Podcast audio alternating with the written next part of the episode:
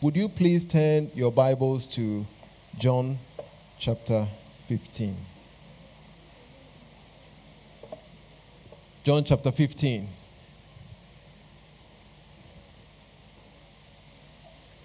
One of the most painful things for any preacher or pastor is that people sing so well, everybody dances, and then as soon as it gets to the preaching of the word, people start falling asleep. And then you start wondering from the front, is it that I'm boring or they are tired? Whichever way, I will not be offended if sleep overcomes you. But may the Lord keep you attentive as we listen to his word together. We're going through the series of how to change. Becoming like Jesus the Christ. And I said in some introductory video that we did that at the end of the day, Christianity is all about change. Now, when I say change, then we begin to think of self improvement. So let me change the word change. Christianity is all about transformation, complete transformation, which is becoming like Jesus. When the Lord gave his um, command to the first couple be fruitful and multiply. Let the world be filled with people of your kind, people who are created in the image of God. And then the fall happened and everything was spoiled. The image of God was spoiled in them somehow. And now, in Jesus, the image of the invisible God, we are told in Colossians, this image bearers is restored and being restored in Jesus. And so we are called to become like Jesus every day. It is done and then it's a process. Now, we won't see all that this morning, but please travel with me as we look at this. And many times I've heard many Christians argue over, over whether you know, Christians are not being holy enough. Christians are not being sanctified enough. And what is really going on? We need to challenge. We need to do this. We need to say that to people so that people will live their Christian life out and so on and so forth.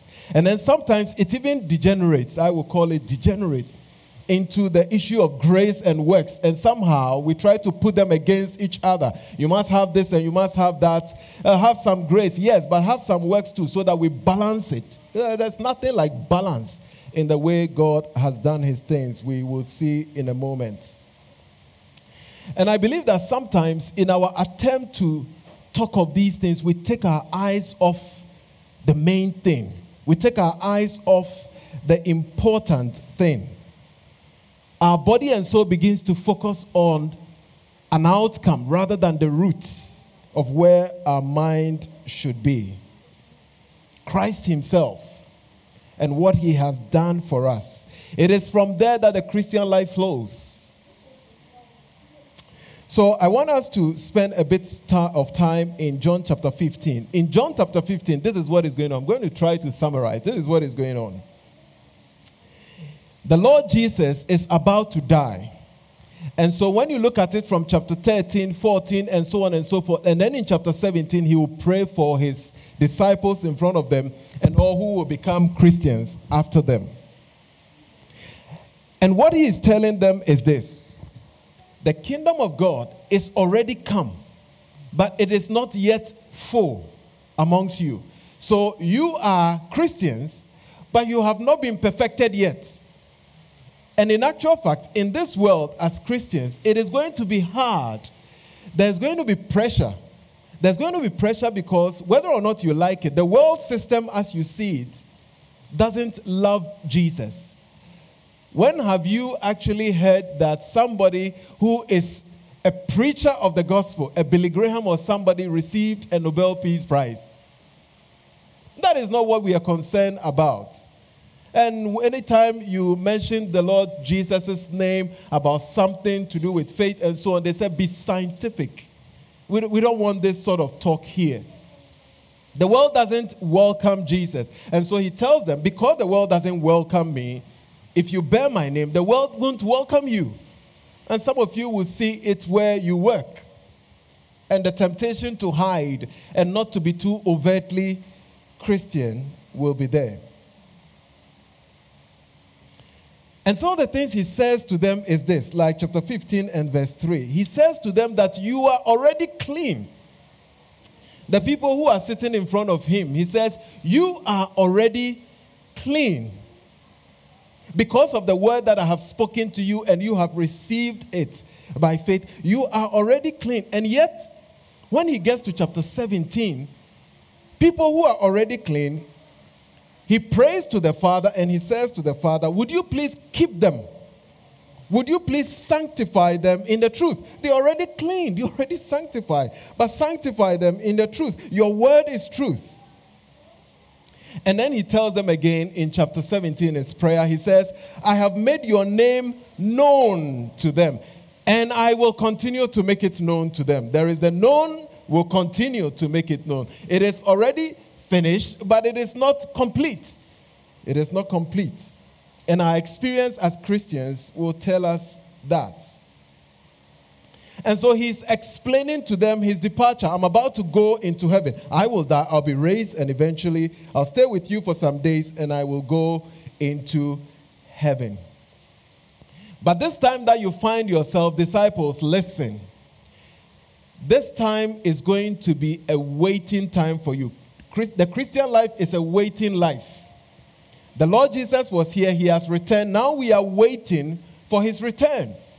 We are in exile, if you like. Other, uh, other parts of the scripture will put it that way. We are waiting. We are in the waiting season. It may feel hard, but actually, it is good that we find ourselves here because He says, I'm not going to leave you orphan. The Holy Spirit will be working amongst you. And as I said earlier, this waiting life, this waiting season is going to be difficult and full of pressure. The question is how should we live in this waiting season? How should we live as people that He says you are clean already because of the word I have spoken to you, and you have responded to it in faith. You are clean already. So, how should we wait? What should we do whilst we wait? And then listen, he wants them to understand this. He wants them to understand that salvation is this Guys, he says, listen to me. Salvation in this. When you claim that you have been saved, it is this. By faith in the word that I have spoken to you and what you have seen in me, because you have trusted in me as Lord and Savior. Spiritually, this is what goes on. The Holy Spirit takes your life and then unites that with that of Jesus. That is salvation. So that when Jesus died, because the wages of sin is death, you paid for your sin, as it were. He paid for it. But it is as if you paid for it in your union with Him in His death. You are dead and buried. Old person died, buried. And then Jesus was raised from the dead. Because by faith in Him, because you trust in everything that He says about himself and his work on the cross with his life, with his resurrection, when he was raised from the dead, because the Holy Spirit has united your life with Jesus, you were raised to a new life. That is Christianity. That is what it means to be a Christian. Died with Christ, raised with him. And so, by the power of the Holy Spirit, this is what is happening. This is what has happened in Christ alone are we, and by faith in Him alone, are we put right with God. That is what we said last week. You're justified. That is, God sees you as He sees the Lord Jesus to start with. That's how God accepts us. But it is not only justification, that word that we use, it's also sanctification. That is, God has set you apart for Himself in Jesus, that you belong to me. You are mine. I have set you to the side from all the world to belong to me. That's what he did with Israel. He set them apart from all the nations to himself by Christ's death and his resurrection. So, salvation is when you are put right with God, when He sanctifies you, He sets you apart, He purifies you. Otherwise, you can't come to God. If He doesn't purify you, you can't approach Him. You know the Old Testament story. If God doesn't purify you, you cannot purify yourself enough to approach Him. You will die. I will die. So He puts you right, He sanctifies you, and then in the end, when Christ returns, He will glorify us. We will become like Jesus. When we see Him, we will be as He is. Now we can physically approach God as He is seated on His throne. And so, what he tells them is this In this waiting time, what do you do? What must we do? He says to them, Remain in Jesus. I'll explain that in a minute. Abide, other versions of the Bible says, Abide in Christ. He tells them, Abide in me. Abide in me. Why should we remain in Jesus? Why shouldn't we become Christian, trust Him, and then we wander off onto something else and focus the attention on ourselves and our own self efforts, which fails from time to time, and most of the time, if we will be honest. Why should we remain in Him? Because He tells us in verse 1 this is why you are to remain in Him, because I am the true vine. John chapter 15, verse 1 I am the true vine. Now, if you say that you are the true vine, you are suggesting that somebody is a false vine. I am the true vine, Jesus says. So, who is the false vine? The false vine in this case, the failed vine, is Israel of old. Psalm 80, verse 8 to 10, uh, verse 8 to 11. Please let me read for you. You transplanted a vine from Egypt. You drove out the nations and planted it. You cleared the ground for it and took its root and filled the land. The mountains were covered with its shade, the mighty cedars with its branches. Its branches reached as far as the sea, its shoots as far as the river. He's talking about Israel. But instead of good fruits, there were bad ones in the vine. Isaiah would also say in Isaiah 5, and just, just please listen, don't turn to it. I will sing for the one I love a song about his vineyard. My beloved one had a vineyard on a fertile hillside. He dug it up and cleared it of stones and planted it with the choicest vine. He built a watchtower in it and cut out a wine press as well. He looked for a crop of good grapes, but it yielded only bad fruits. A vineyard of the Lord Almighty is the nation of Israel. Verse 7 of Isaiah 5. And the people of Judah are the vines he delighted in. He looked for justice, but he saw bloodshed, for righteousness, but he heard cries of distress. Israel had failed to bear the fruits the people of God, God had called them to bear among the nations. And Jesus, by saying that I am the true vine, he's saying, I am the vine that truly bore the fruits that God wants. I am He. I am the fulfillment of Israel. I am the true Israel, he says. I am the true vine. So, what is he saying? What he's saying is this I am fruitful. Jesus says, unlike Israel, if you remain in that and not in me, you will not be fruitful because I am fruitful. God is pleased with me. As it was of old, my father is the vine dresser.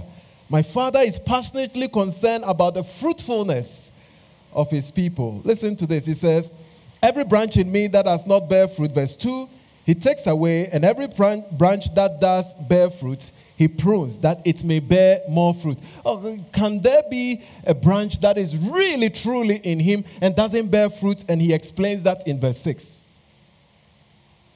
He says, If anyone does not abide in me, he is thrown away like a branch and withers, and the branches are gathered and thrown into the fire and burned. So he is not actually saying that there is a true abiding in him that doesn't result in fruitfulness.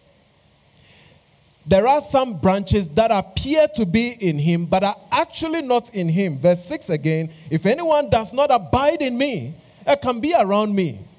There can be a situation where people are in church, and Hebrews talks about that later. People are in church, they can enjoy everything, they have the knowledge, they have everything, but they are not really depending on the vine. They are not trusting in the vine. They are not rooted in the vine. They are not drawing from the vine. They're drawing from their own self made religion. You know, an example of that within Jesus' own 12, it was Judas. Judas had walked with them at least three years. And the Lord Jesus, when you read from chapter 13 right through to 17, you see how the Lord Jesus talks about Judas. Judas had been there. He was, you can't say, the treasurer of the missionary band. We are told that he kept the money back. Anytime they had money, they put it in Judas, you keep the money. And we are told he was helping himself from time to time. Now, it wasn't so much the helping himself that the helping himself with the money without asking for it was actually a symptom of a deeper problem. He wasn't really trusting in Jesus. He wasn't really cherishing Jesus and everything that he had taught them. How do we know this? Mary had come to pour out this expensive oil at the feet of Jesus and then use her hair to wipe it. Mary was treasuring Jesus. And then Judas stood there and said, Ah, you are wasting the oil. We could have sold this oil and then give the money to the poor, to the poor indeed. And then John explains that he didn't mean it. He actually had been helping himself. So if we sold it and put the money in the money bag, that was money for me now. Judas was there, but was not really abiding. And his life was evidence of that. There wasn't fruit in him. Branches can hang on the tree and still produce no fruits. You just cut it off, you just remove it. You are not drawing from it. There is no ongoing repentance and faith towards Jesus. And then let's come home.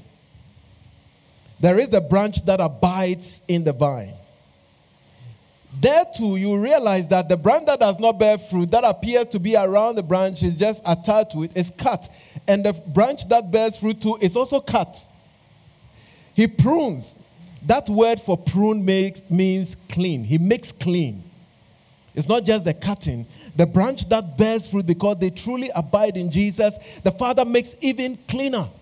He prunes that it may be fruitful. He prunes because, he cuts because he loves. He loves. It is a love cut. Anytime the Father cuts and prunes and cleans through whatever circumstance, it is a love cut. It is for them so that they will be fruitful. Here is what I'm trying to say with all this meandering. Fruitfulness call it holiness. In fact, fruitfulness in John 15 is bigger than just the fruit of the Spirit. It, is in, it includes that, but it's actually missions. It is bringing other fruits in. It is, it is that big. You see, Jesus himself is the true vine who is fruitful. And you can tell by the people he had reconciled to God. And he will reconcile to God. He's fruitful. And he calls the branches in him to also be fruitful in, in, in, in terms of bringing people in, but it includes the fruit of the Spirit. It, it's holistic.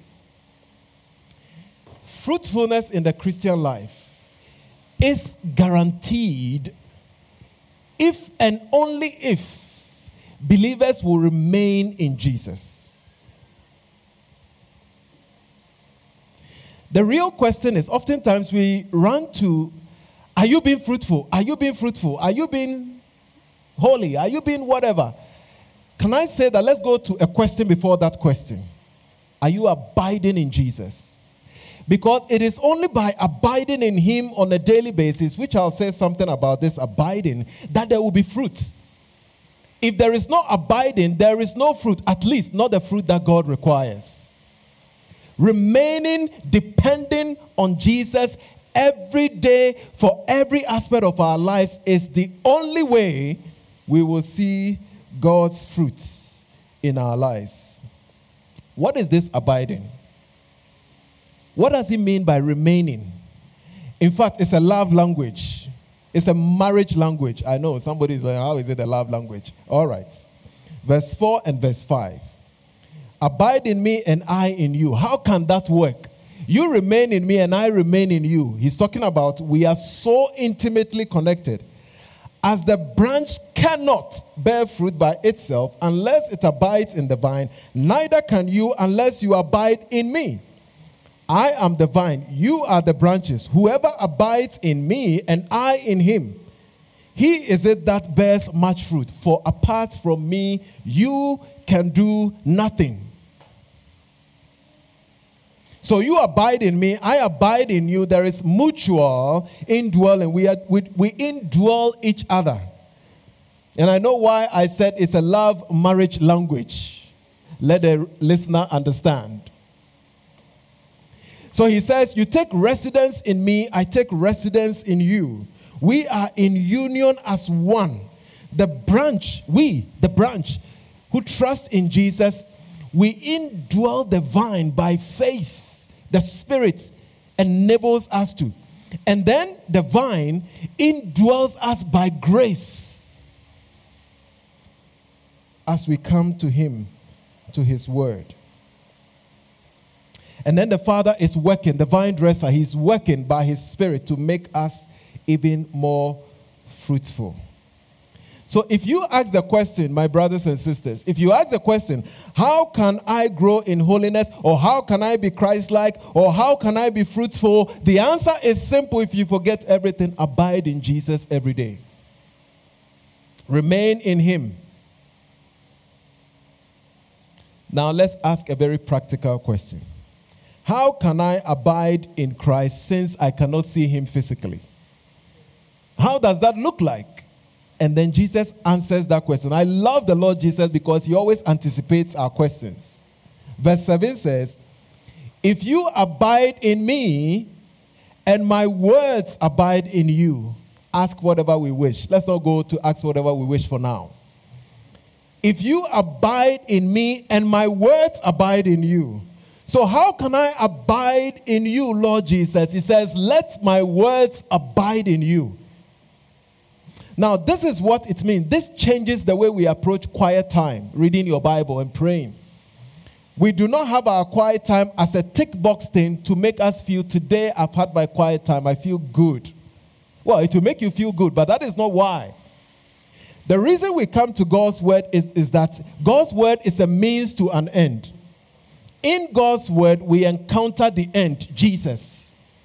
God's word is supposed to reveal God to us in Christ. At the heart of the Bible is God's work in the life, death, and resurrection of Jesus and the hope of his return and what that means for all of life. So when I'm coming to have my quiet time, my heart desire to be, Lord, I want to encounter Jesus in a fresh new way. It doesn't matter if you have read the passage a gazillion number of times. Lord, I have read Psalm 23 since I was a child. May I encounter Jesus in a fresh new way. Quiet time moves away from religious exercise to a means of knowing Him and letting His word abide in me.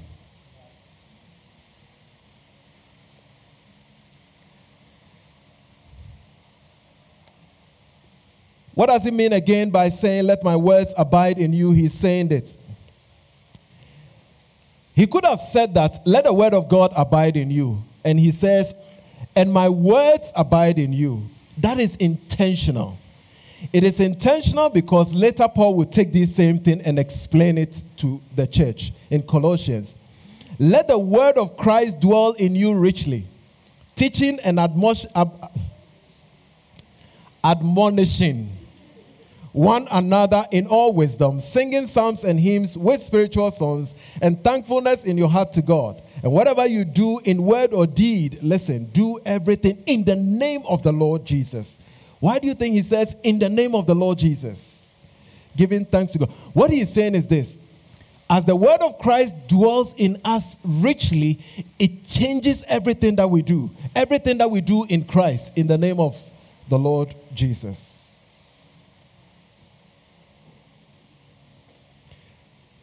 The word of Christ is actually the gospel, which I continue to emphasize that it is not just the message to non Christians to become Christians. It's the message that is focusing on Jesus and everything that he says about himself. And the Bible, both Old and New Testament, said about him. And everything that he has done for us, treasuring it, reading it, praying it, letting it fill my soul and my body because it is going to change everything about me. I have been sanctified by my union with Jesus. Now I have to live out the benefits of that sanctification. That's why sanctification is also a process. But we'll come there later.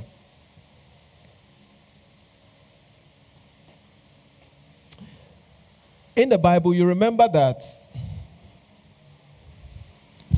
the leper, when you read and you see eh, somebody with leprosy, leprosy, now they can walk about, I mean, Kaneshie Bridge, you see a number of them. But in the Bible time, the story of the Bible, don't let a leper come near you. When you touch them or they touch you, you are unclean. And then there was a leper whom Jesus touches. And what happens? What happened? Oh, yeah, no. What happened when Jesus touched the leper? The, the, the rule is that if a leper touches you, you become unclean. And then Jesus encounters a, le- a, a person with leprosy, touches the person, and what happened to the person? The person becomes clean. Jesus makes all who come to him by faith and he touches them, and the Holy Spirit unites them with him. He makes them clean. Now, the Christian life becomes a life of living out these benefits of cleanness. That is why unholy life, let me put it that way, is so inconsistent with who we are in Christ. It's another matter. So let's try to finish off. The point is this we all desire, and it's a good desire, we all desire to be fruitful and we desire to be holy. I hope you desire that if you're a Christian. We, de- we desire to grow in holiness. But there cannot be any form of fruitfulness or growth in fruitfulness or holiness or sanctification in the life of anyone, in the life of any Christian before God. Not before people, not just before people, before God unless you are totally and completely on a daily basis dependent on Jesus. That is why the branch depends on the vine. Jesus is using biology and agriculture to explain this. If you cut off the branch and you say the branch hang in the air, use a rope to hold it, bear fruit by yourself you will wait a thousand years and it will wither. But if the branch is truly, truly in the vine, the vine, the sap, the liquid, the nutrients in the vine will flow into the branch, and the branch will begin to bear fruit.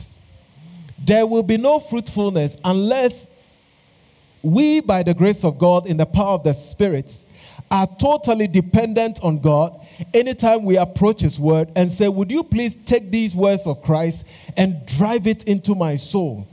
Because I know that if I shift my attention and begin to focus on me and how well I'm doing and how much I have failed, and I failed this one too, and I beat myself down. Uh, don't, don't glory in your failure, but don't keep your attention on yourself. Look to Jesus, depend on Him. The Spirit will help you to overcome it will help you to be fruitful. And so the Lord says, Abide. Jesus says, Abide. Stay here. Remain in, him, in me. Make your abode in me, and let me make my residence, my abode in you. And so, of all the things that he could say to his disciples in John's gospel, when we know you are about to die and when you know you are about to go into heaven, he says to them, Listen to the number of times he uses the expression abide. Verse 4 Abide in me and I in you. As the branch cannot bear fruit by itself unless it abides in the vine, neither can you unless you abide in me. Verse 5 I am the vine, you are the branches. Whoever abides in me and I in him, he is it that bears much fruit. For apart from me, you can do nothing. Verse 6 If anyone does not abide in me, he is thrown away like a branch and withers. Verse 7 If you abide in, in me and my words abide in you. Verse 9 As the Father has loved me, so I have loved you. Abide in my love. Verse 10 If you keep my commandments, you will abide in my love, just as I have kept my Father's commandments and abide in his love. Verse 16 You did not choose me, I chose you and appointed you that you should go and bear much fruit. Fruits that your fruit should abide. I know I've repeated this many times, and perhaps you are waiting for me to finish. Abide in Jesus. Come to His Word with a completely different attitude. There are other means of abiding. We're not going there within John 15, but I want to focus us on this. Just abide. Just keep remaining. Just keep looking at Jesus. Just praying His Word into our soul that it may change us. Let me ask you a question as I finish off. What is the state of your soul right now? What is the state of your soul? Where are you? How do you feel? In the Christian life, I mean, if you're a Christian, you have tried hard and it doesn't seem to be going well. You have tried. I have tried. I read my Bible. I pray.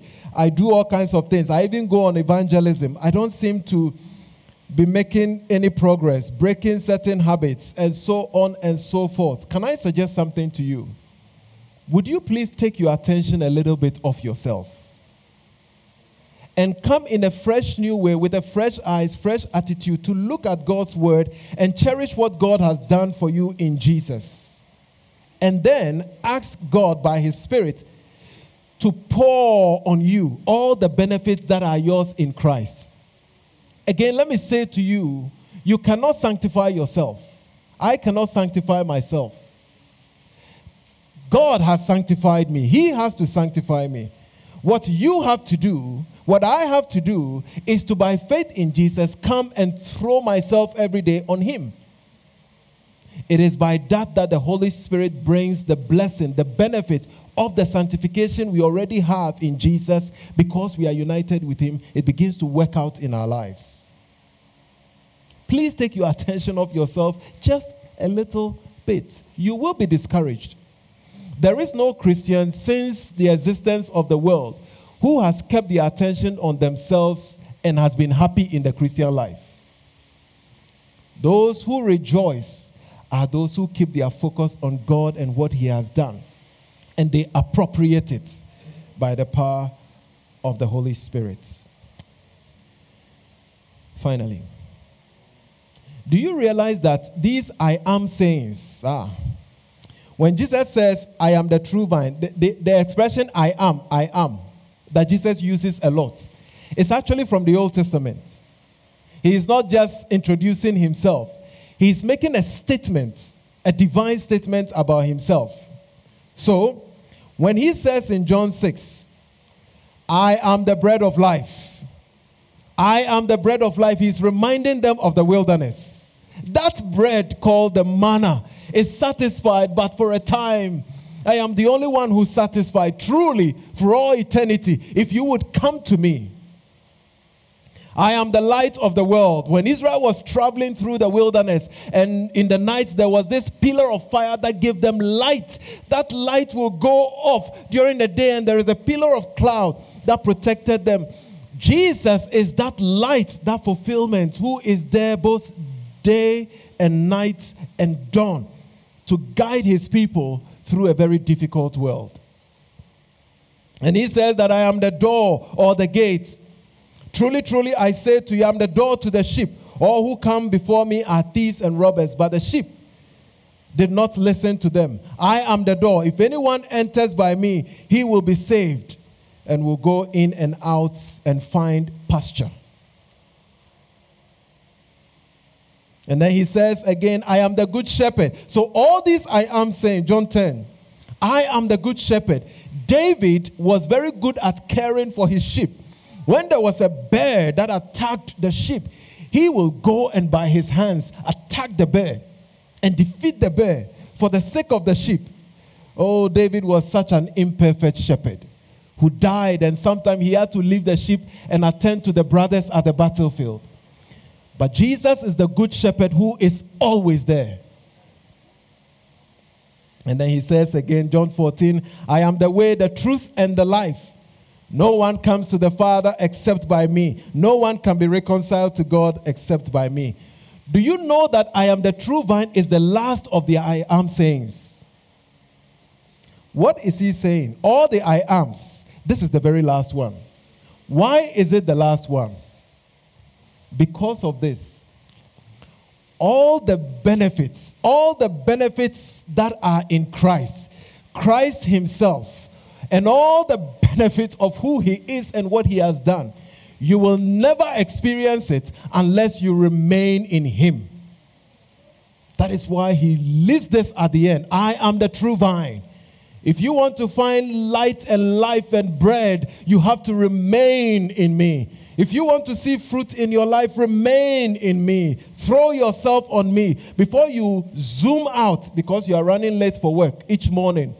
Why don't you just relax and say, Dear Lord Jesus, remind me of who you are. Remind me of what you have done. And let me trust in that. And let that affect every aspect of my life, including the way I relate with my annoying husband.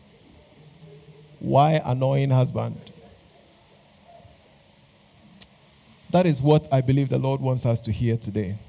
In the next couple of weeks, we're going to hear about sanctification again, what it means for ongoing day to day life, what that looks like at work, what that looks like at home, this union with Christ and the benefits thereof, how we live it out.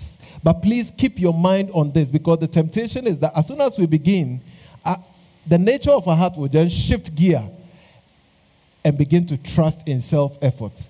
We are called to effort but that effort doesn't flow from our own strength, it flows from the Lord. Let me pray.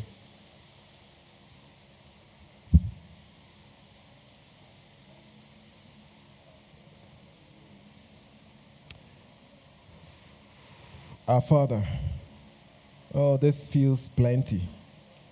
But I pray that you remove that which you don't want us to focus our attention on and set before us that which you want everyone here to fix our attention and our hearts on.